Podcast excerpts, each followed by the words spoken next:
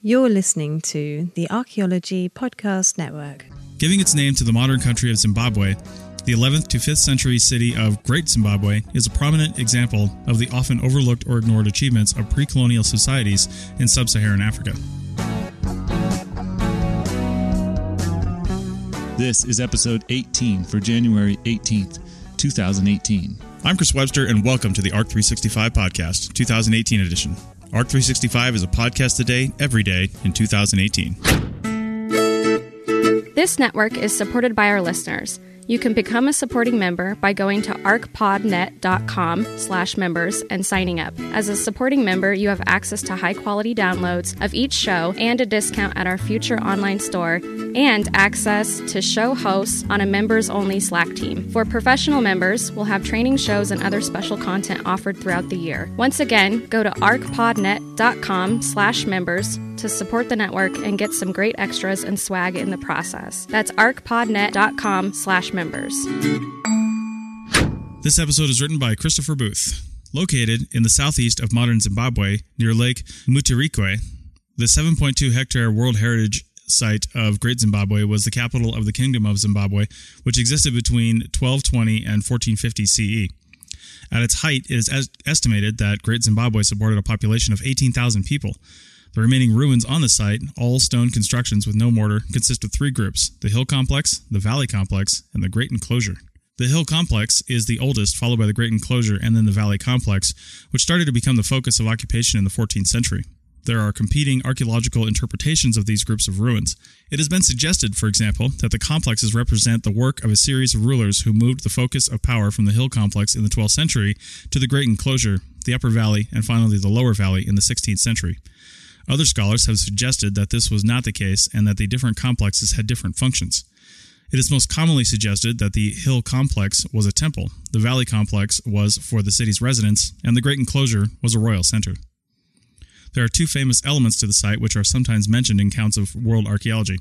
The first is the great enclosure itself, which, with walls up to 11 meters high and approximately 250 meters long, forms the largest single structure in sub Saharan Africa before modern times. The second are the Zimbabwe birds, eight soapstone carvings that appear to have originally been placed on top of a series of monoliths at about head height, possibly in the eastern enclosure of the hill complex, although they were not found in situ. These figures are now a national symbol of Zimbabwe and feature on the country's flag. A wealth of other artifact evidence has been excavated at Great Zimbabwe, including further soapstone figurines, pottery, iron, ivory, copper, bronze, and gold, which shows that the city served as a center of manufacture, especially for carvings and metalworking. Chinese pottery, Arabian coins, glass beads, and other non local items also suggest that long distance trade was taking place, with Great Zimbabwe's exports being mainly gold and ivory.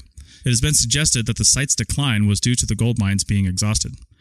Unfortunately, it is impossible to discuss this site without the shadow of colonialism.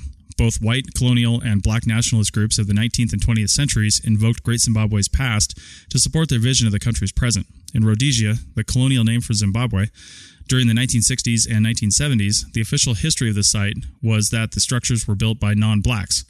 Archaeologists who disputed the official story were often censored by the government. To 20th century black nationalist groups, Great Zimbabwe became an important symbol of African achievement, and reclaiming the lost or interpreted history was an important name. Since the creation of the modern country of Zimbabwe in 1980, Great Zimbabwe has continued to be used to mirror and legitimize the policies of the regime, with the acceptable interpretation shifting to suit the political climate and regime policies. This imposition of politics and nationalism on archaeology and heritage remains an issue throughout the world, not just in Africa, and is one that archaeologists must and do fight against.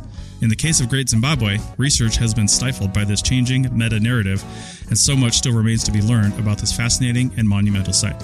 Thank you.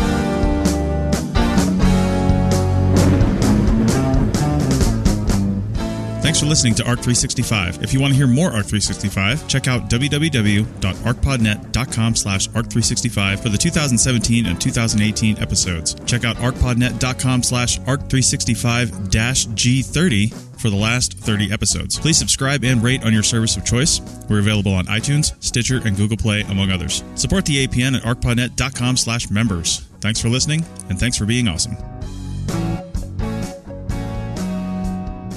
This show is produced and recorded by the Archaeology Podcast Network, Chris Webster and Tristan Boyle, in Reno, Nevada at the Reno Collective. This has been a presentation of the Archaeology Podcast Network. Visit us on the web for show notes and other podcasts at www.archpodnet.com. Contact us at chris at archaeologypodcastnetwork.com.